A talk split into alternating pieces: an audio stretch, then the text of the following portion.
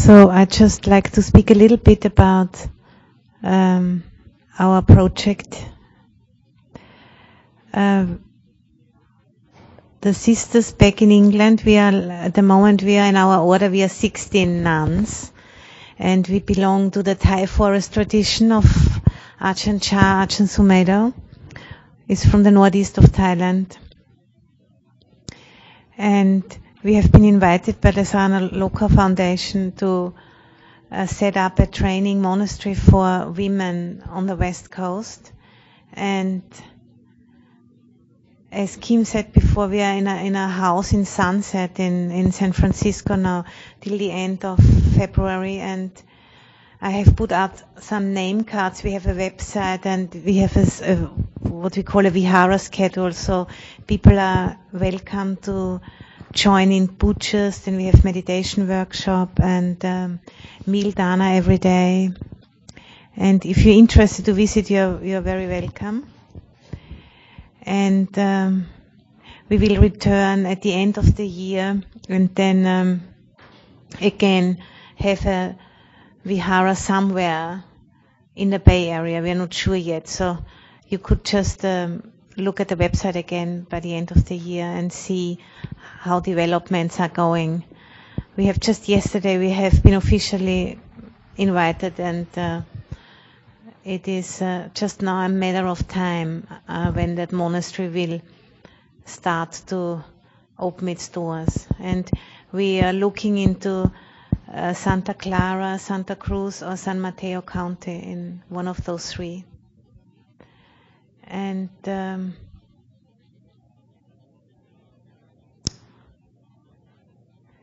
yeah, I wonder what I could mention about the our order of we are called Siladhara. Our order exists now for a bit more than 25 years, and it is a style of training which has been developed uh, from the ten precepts with some additional rules which are partly coming from the ancient monks training and also from the nuns training, but we have been trying to bring it more into the modern time and adapt it to the needs of, of Western women living together.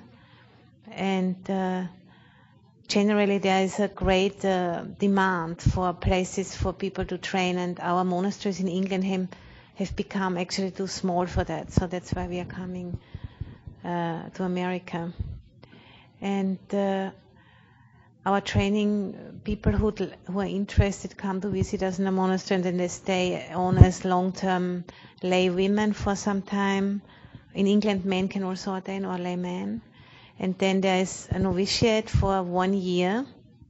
And then if that goes well, then another year. And then generally after about two years, if people are still interested, they can request ordination. And then there's like a commitment for a minimum of five years, but we don't have any life vows in, in, in our training. So people generally do that as long as it serves them for waking up. And so we have a constant stream of people coming through in our monasteries and um, there's many different ways how people can benefit, either just come for a day or come for retreats or even really, but sometimes take on the training and, and do it for a very long time. We, for example, we live in a monastery since both of us about since 16 years.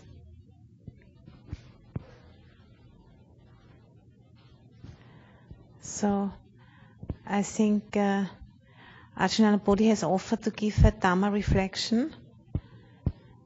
And after that, we'll have some space for question answers, either on meditation or on practice, or maybe also on the project which we are coming to do here in America, or any other question which might come up for you. So I pass the microphone to you. So it's part, can you hear me? It's part of our tradition to um, be unprepared in our in, in giving a talk. So we, our teacher Ajahn Sumedho, he particularly emphasizes the importance of coming from the, the present moment and being in the present moment. So it's always a bit of an act of faith to um, to see what comes through when one is asked to give a Dhamma reflection. But I would just like to say a little bit that the, um, the focus of our practice as monastics and also what we teach to people who come is bringing mindfulness into everything we do in a day, or anything is probably more realistic, because we don't manage to, to remain mindful with every moment. But the, our objects of meditation are always very simple and immediate things. So, for example, being mindful of the breath, the in breath and the out breath. Developing awareness on this simple experience of breathing. And uh, when we first start to practice this, it can seem like a very boring and rather pointless exercise. But as one develops mindfulness awareness with the breath, one starts to notice the, the qualities of the breath. So, for example, the breath is ever changing, it's never the same, like a river, in the same way that, that a river is constantly changing the breath is constantly moving. It's, it's never, you can't fix it at any point and say, this, you know, this is it. You can't pin it down. The nature of the breath is that it is changing. Every breath has a beginning, it increases, it gets to a, a maximum capacity, and then it diminishes until it gets to a, a point where it's ended. There's a moment of rest, and then a new breath begins it increases, it grows, it gets to a maximum capacity, and then it diminishes and it ends. And this is the nature of everything, actually. Every, I was going to say everything in the universe, but actually the universe has the same characteristic. Everything in this conditioned realm has a beginning, it goes through a process, and it ends. So as we, as we work with the breath and bring attention to the breath, and not just focusing, not just concentrating on the breath, but actually recognizing, investigating the qualities. Then one starts to see the, the true nature of things, the true nature of all conditioned things. So this is going on right here under our nose, every moment. And we can travel the world and look all over the place to find the, the truth or the, the right practice or the right teaching. And the teacher is right here. It's right here, under our noses.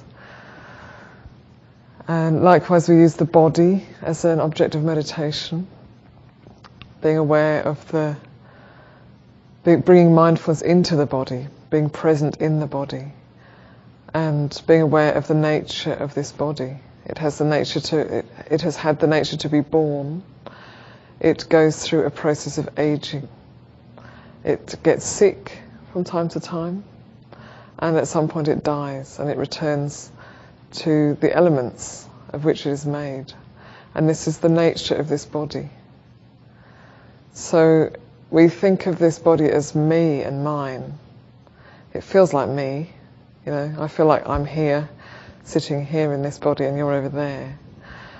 But uh, you know, is it really me? Is this me and is this mine? Have I had any choice in how big it is? How, I mean, a little bit of choice.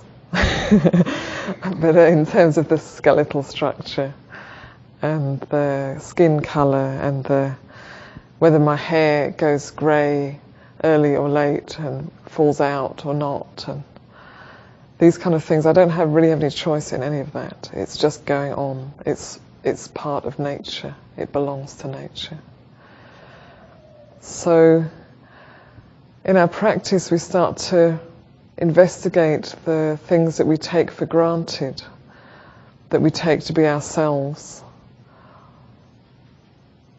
The body, which we take to be ourselves, the breath which we take to be ours, my breath. But of course, we're sitting here together in a room, and also there are plants in the room. So the breath is shared by all of us, it doesn't belong to any one person. The, the plants are, are also breathing. I'm assuming that they're real, I'm not sure. They're not real? So they're not breathing, okay. But I did see a big tree out there that might be having some influence. uh, so we, you know, that we think of this as my breath, but it, at what point is it mine? At what point does it become my breath? If you really look and investigate, it's very difficult to find a point where this is me and mine. And our thoughts, you know, we take our thoughts to be ourselves one of the first teachings I ever heard of Ajahn Sumedho was don't believe your thoughts. They weave webs of illusion. And I thought, what? How can you not believe your thoughts? You know, if you don't believe your thoughts, it's actually quite a scary prospect. If I don't believe my thoughts, then then I've got nothing to hold on to. You know, then what could what am I if I'm not my thoughts? But the thoughts come and go. You know. And as Ajahn Santacitta was saying in the meditation, be aware of the thoughts that arise. They, they have their lifespan and they cease.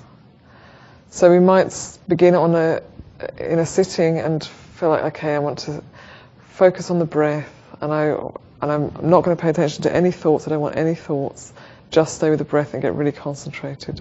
And then thoughts start to come in. You start thinking about all kinds of things. Sometimes we have late night sits. We, actually, tonight in the monastery is, is one of those evenings. And uh, every second week, there's a meditation through the night, so till midnight, and then we have a break, and then we carry on going through till 3:30 in the morning, sitting and walking. And sometimes on these nights, all kinds of ridiculous thoughts start to come into into the mind. It's almost like a, watching nonsense TV, you know. Just rubbish can come up. So, you know, when that happens, it's not that I, I'm quite aware this is not me deciding to think nonsense thoughts. It's these thoughts are coming in. I don't really want them there. I'd rather be focused on my breath and concentrated and having a nice meditation, but the thoughts are coming in. So if they're coming in without much control on my part, are they me and are they mine? It's to be investigated. You know.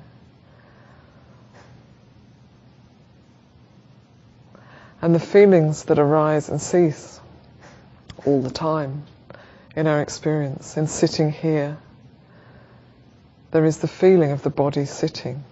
There is the contact on the chair right now.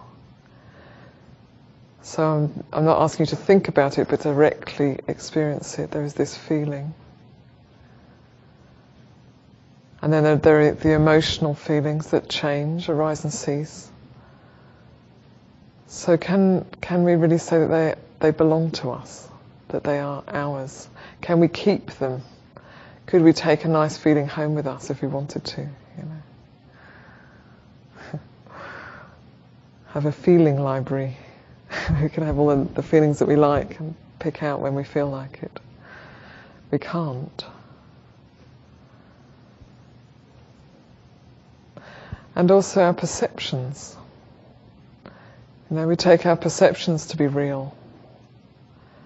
And we assume often that other people have the same perceptions as we do. So it's very interesting to live in a community and uh, to get to know each other, live together for a long time, you get to see that, you know, what I perceive as real and normal, someone else doesn't even relate to that at all. They're having a completely different experience in the same house, in the same, with the same people, you know.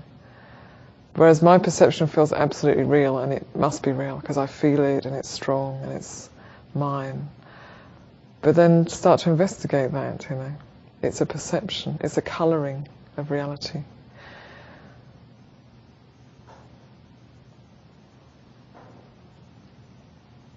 And our yeah, thoughts we've spoken about.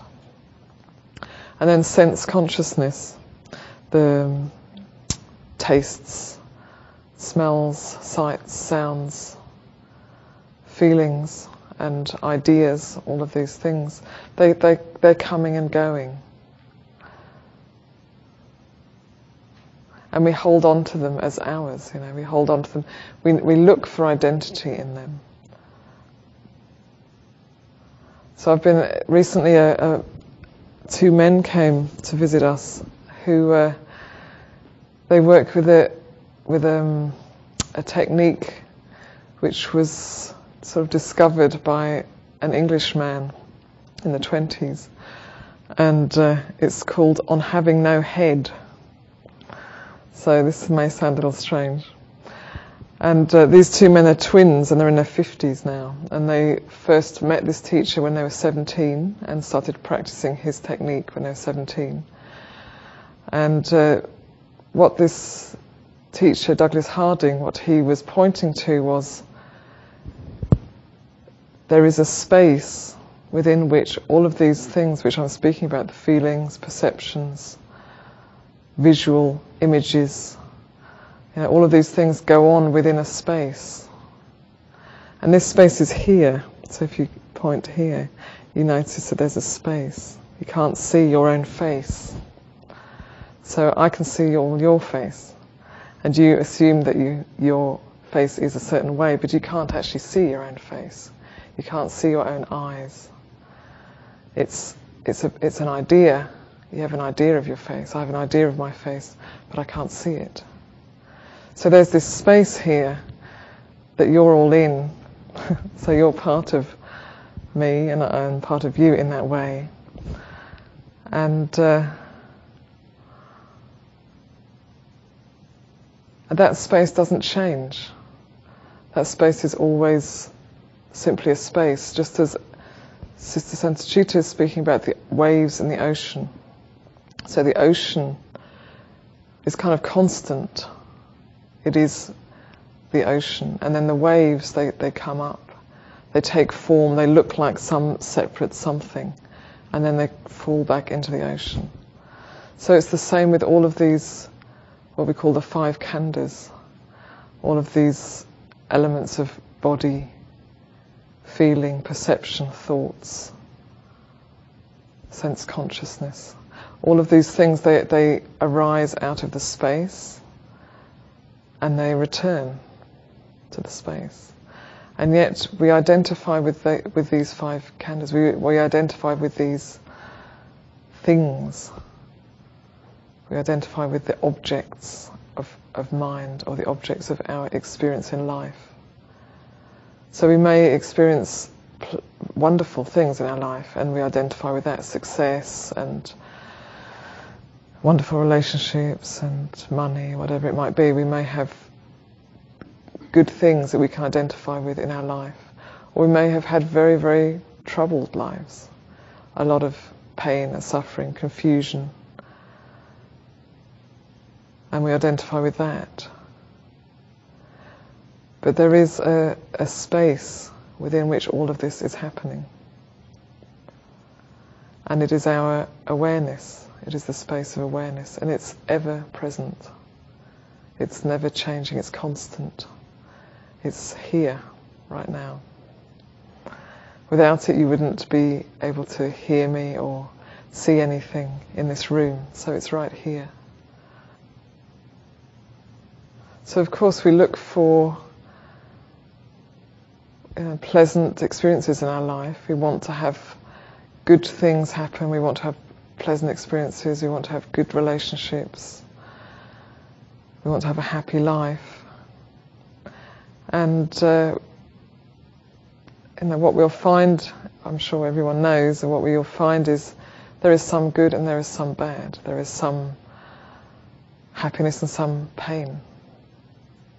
And, the, and this is the nature of conditioned things.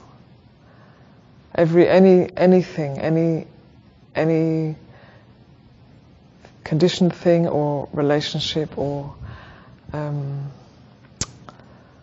thought, idea, anything that, that one can experience, it has a potential for gratification, there's a potential for temporary satisfaction to come from from these things. We can, you know, we do experience joy in, a, in having a good meal, or in being with a good friend, or in seeing a beautiful sunset. We live very close to the ocean, and we can go out and watch these really beautiful sunsets going into the ocean. It's lovely.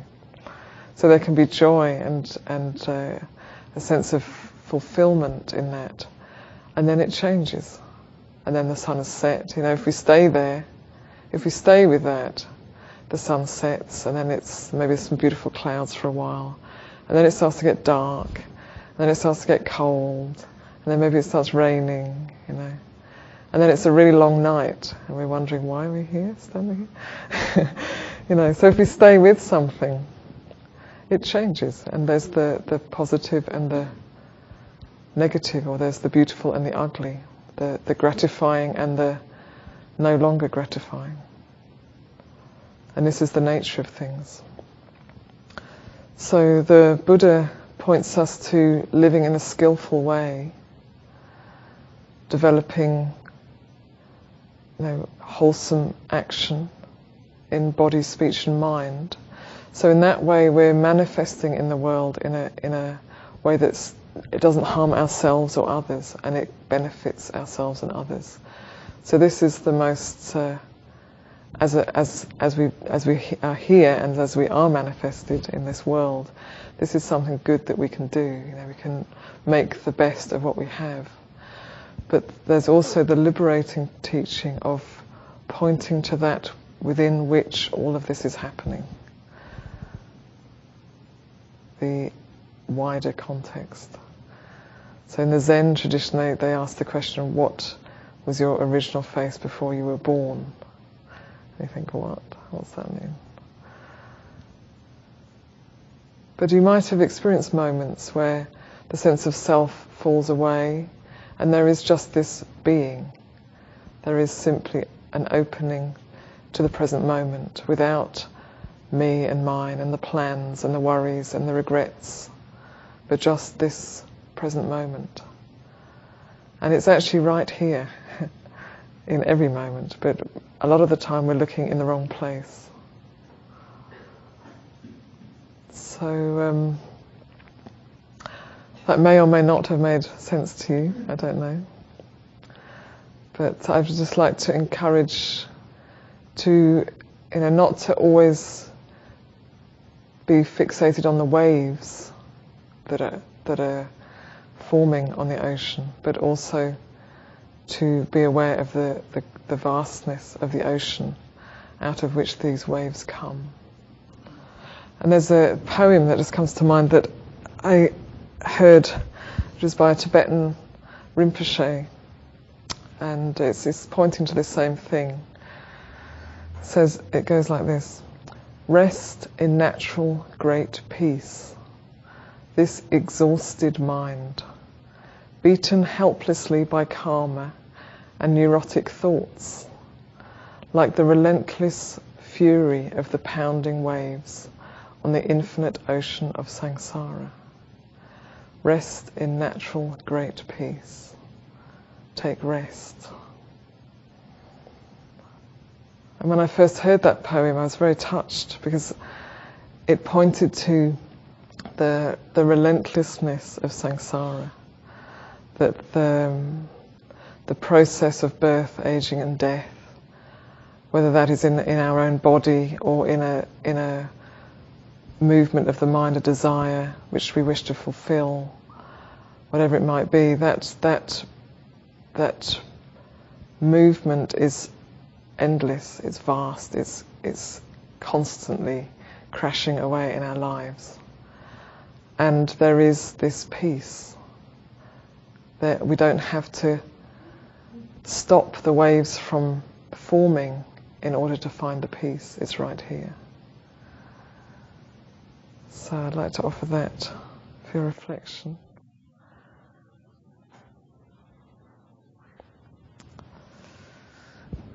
And we welcome any questions, and we'll, we'll just hand the mic between us, so we'll take turns in answering. And if you have any questions about anything from this evening, or about your practice generally, which you'd like to ask, please do feel free to ask. I'll pass the mic to.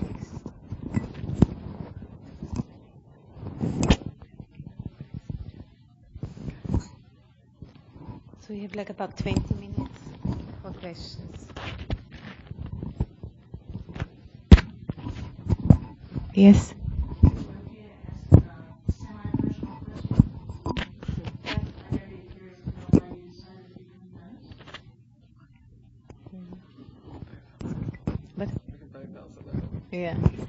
Um, myself, um, I just uh, was always, I mean, like I think everybody, you know, looking for for direction in my life in different areas, studying and arts and whatever.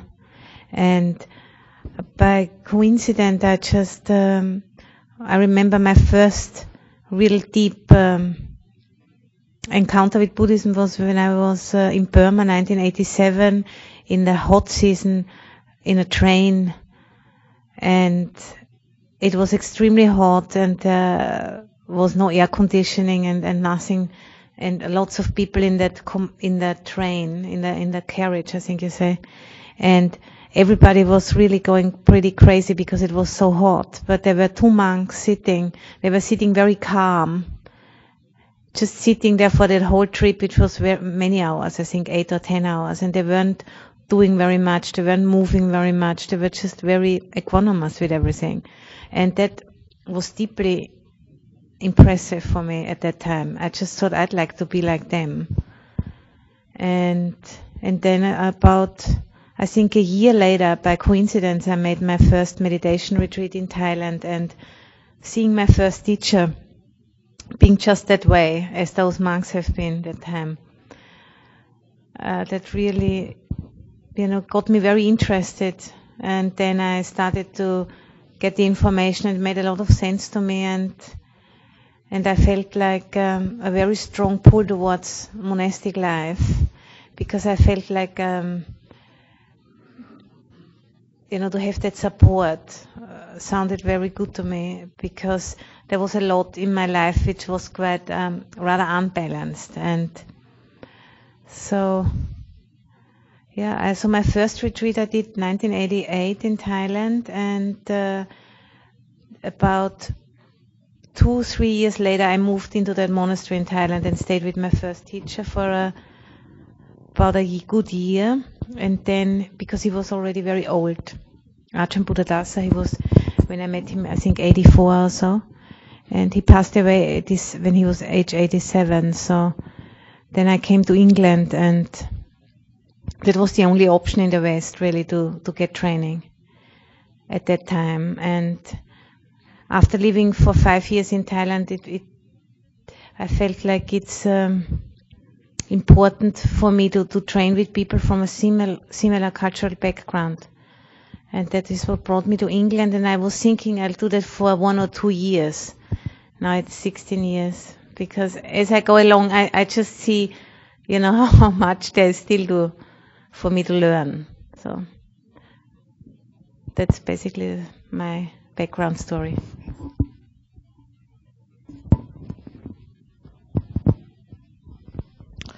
Yeah, it's, it's hard to say. Actually, as I sit here, I realise it's it's hard to say exactly why. And uh, I, I, in a way, I felt like I didn't have a lot of choice in the matter, to be honest. But uh, I did come across the Buddha's teaching when I was a teenager, after going through quite a heavy depression for a couple of years. And when I when I came across the Four Noble Truths, which say the the Four Noble Truths point out there is suffering, there is a cause, there is a cessation, and there is a path leading to the cessation. When I came across those Four Noble Truths, it was like, oh, this is great. It was partly the first Noble Truth I was so happy to hear because nobody seemed to be acknowledging it, and it was my predominant experience at the time that there is suffering. So that was just wonderful to have somebody with authority acknowledging that that's the case. and uh, and then the fourth noble truth that that there is a way out here and now. That that really just kind of blew my mind. Actually, it just opened my mind, and I, I did not at all understand how to find it but I did have faith in the Buddha from that point, really. So that was when I was 14. And then when I was 20, I, I was interested to learn meditation over those years, but I did, couldn't find anybody to teach me. I was in a very, very rural part of Wales, and there was nothing much happening there. So when I was 20, I met a man who'd, who'd been on retreat with also the same teacher, Ajahn Buddhadasa, as uh, Ajahn Santacitta started with. And he taught me basic anapanasati, mindfulness of breathing. And uh, when I started to meditate, I realized it, for me it was like I wondered how I'd survived so long without it and how people survive without it because it was like you eat, you sleep, you breathe, and you meditate. You know, it felt like the missing thing, just for basic sanity, actually. And uh, that was how it felt to me. And not long after that, this person who'd taught me meditation went to live at Amaravati and invited me to visit. This is the monastery where I live now, normally. And I visited partly to see the monastery and partly to see my friend. And uh, I, it was just a, an immediate experience of I'm home as soon as I walked through the gates, really, before I'd met any monks or nuns or. And it wasn't a very beautiful, at, at, at that time, it wasn't a very beautiful temple. It, it, looked like an army barracks, actually, because it was built by the army and it, there was no temple or anything. But there was just this feeling of, ah, oh, that's, this, I'm home, which I hadn't experienced before. And that was when I was 22. And then I spent a couple of years trying to not go and live in the monastery because I felt I was too young and I wanted to live my life a bit more. And then when I was 24, well, actually, Ajahn Chah, our teacher's teacher, he died in 92, in the beginning of 92. And I, I, did feel a lot of gratitude towards him for the teachings that he'd passed on and for the monasteries that had evolved through him. So I kind of, uh, on the evening that he died, I went to the monastery. I was living not far from a monastery in Northumberland. And I kind of determined at that time, okay, I'll, I'll offer one year of my life to the monastery sometime. And uh, that kind of just started a, a bit of a karmic momentum, and uh, I, I, just felt I had to. There came a point where I realised I have to go and do this now. So that was in '92, and it was kind of I, I, I went there with a sense I'll go for one year, but there was also sort of a, a quiet knowing that I was on a one-way ticket. You know? So it was it did feel rather out of my hands really. It was like a like a calling or something like that. Yeah.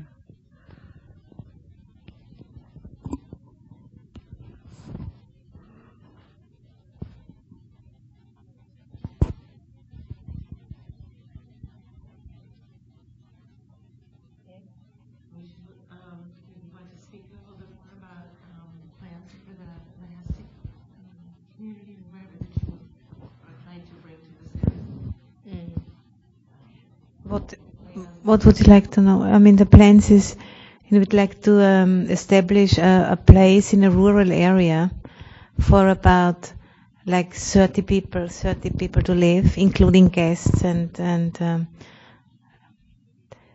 novices and nuns.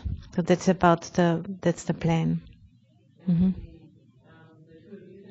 It would be the, we are the core group of nuns who want to establish the place. We are actually three Ajahn Bodhi, myself, and uh, Sister Meta, a nun from Germany, who has been um, training with Ajahn Buddhadasa also in the beginning. We we met at that monastery in Thailand many many years ago, 1980, in the nine, very early 90s. Yeah. Yeah, she's now also a nun with us. Mm-hmm. And it's a place where, where women can train as monastics, but yeah, men can also come to visit and stay as guests, but not train.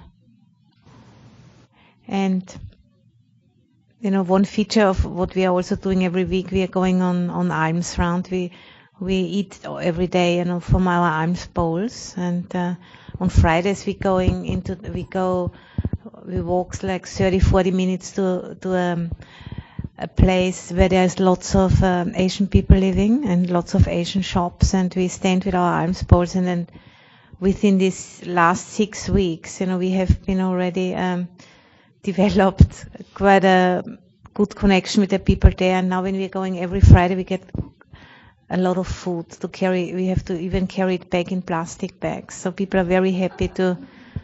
We wouldn't have thought that it goes so fast. It's amazing. Yeah. So our form is really very much, uh, uh, you can say, a marriage between the very old and the and the and the new. So we try to to use the basic elements of the mendicant life and, and, and bring it together with you know, skillful means of, of the third millennium really. You know, we also uh, are open to use skillful means from from uh, this time. We are open to work um, with um, you know knowledge which has been developed over the last you know 20 30 years in terms of psychology also and I think um, we have uh, found a way to to live this life and and not uh, you know make it become too artificial you know. It's not uh, not just trying to um, escape you know from what what is uh, required in order to to respond to what is happening here and now. Because there is sometimes like a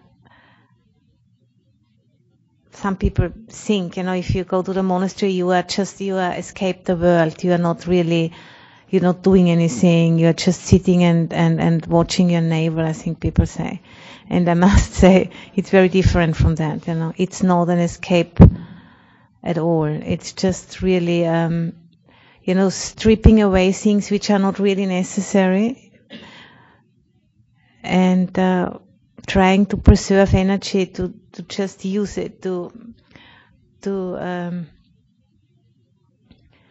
um, cultivate the mind really. Which doesn't mean you know that certain things which we are not doing, like for example, not eating after twelve, not handling money, not going to shows, not you know beautifying ourselves with perfumes and cosmetics and not you know having not having uh, intimate relationships. Uh, that doesn't mean that those things are per se negative or bad or anything like that, but it's that we are just choosing to renounce you know things which you can renounce and you still can survive. We wouldn't be able to renounce eating because then we'd die. So we do the things which we need to do in order to survive. That's shortly speaking, you know, we are we need the four requisites. We eat and we, we sleep and we need clothes and we need medicine and we need teachings. So we try to simplify our lives and the energy which we free up through that we can use for study and we can use for meditation. And um, is there anything you'd like to say to that? Well, just coming coming back to the to the question about the the vision of our of of our monastery. I mean, what we're looking for is land with pro- with the property on it, with a building, with facilities, and we're at the moment looking in the San Mateo, Santa Clara, and Santa Cruz areas. We're, that's where we're looking at the moment, and. Uh, we're looking we're, we're looking for a place for for the monastics to train, but also for people to be able to come and, you know, be nourished by the monastery itself. So where we've been staying for the last six weeks or so in uh, Sunset District in San Francisco, it's been lo- it's been lovely to see how much people have been coming. Somebody here today who came and offered us a meal. How much people have been coming and taking part in the actual monastic experience. So, you know, we come out and, and teach, but our main focus is on living the monastic life and sharing that with others who want to come. So tonight in the monastery there is also quite a number of people there, and some are sitting through till midnight because it's the half moon night. And uh, people come for the evening, what we call evening pujas, which is chanting and meditation, which we have five evenings a week. And we have also on Saturdays a meditation workshop starting from three o'clock in the afternoon where we, we, teach guided meditation. And we have tea some days a week where, where people can come and join us and speak a bit. So, uh, you know, part of the vision is to provide a training facility for women because there aren't that many of them, and also to you know share our monastic life with others who are interested. And that it, you know, it isn't that people have to be interested to ordain, but just that they, they like you know to, to be able to just take in the good vibrations really of the monastery. Yeah. So that's also part of what we want to share. And I think now we'd like to just end. Uh, do you have a question? Maybe one more here. You mentioned clearly Vipassana in training jhana. Uh, I mean, it's jhana, jhanic uh, teachings are, of course, also part of the Theravada teaching, but our teacher Ajahn Sumedho is mainly focusing on, um, you know, uh, awareness and practicing daily life, and we are. He's teaching very much, you know, opening the mind to the space and to the silence, and is not very much about uh, concentration and focusing in that sense, because it jhana practice basically needs quite a controlled environment for most people. Only, you know, some people, you know, who are very special can develop a strong concentration also in a busy life. And our monasteries are very much set up, you know, to have a lot of guests coming through. So it's all, it's very much about community practice, being together in a space and learning to tolerate what's going on within your own body and mind through being together with people from many different countries. We're an international community, many different backgrounds, and so on and so forth. So it's very much about mindfulness with daily life. And I think, you know, to, to, to have some training in concentration is, is very much helpful to strengthen the mind. But if that's the main focus, it's it's very difficult for people to live together in that way. We have seen over over time. Yeah. So it seems that very much of your practice is related to being in relationship.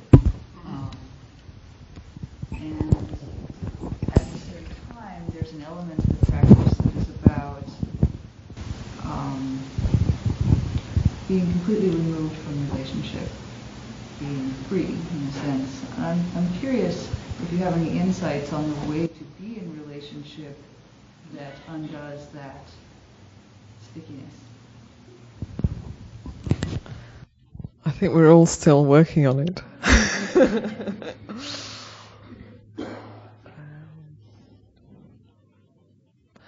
I mean, there's certainly a, you know a lot of emphasis on the the fact that attachment leads to suffering. That's very very clearly pointed out in our community and in our practice. So when suffering arises, it is because of attachment, and that's always the case.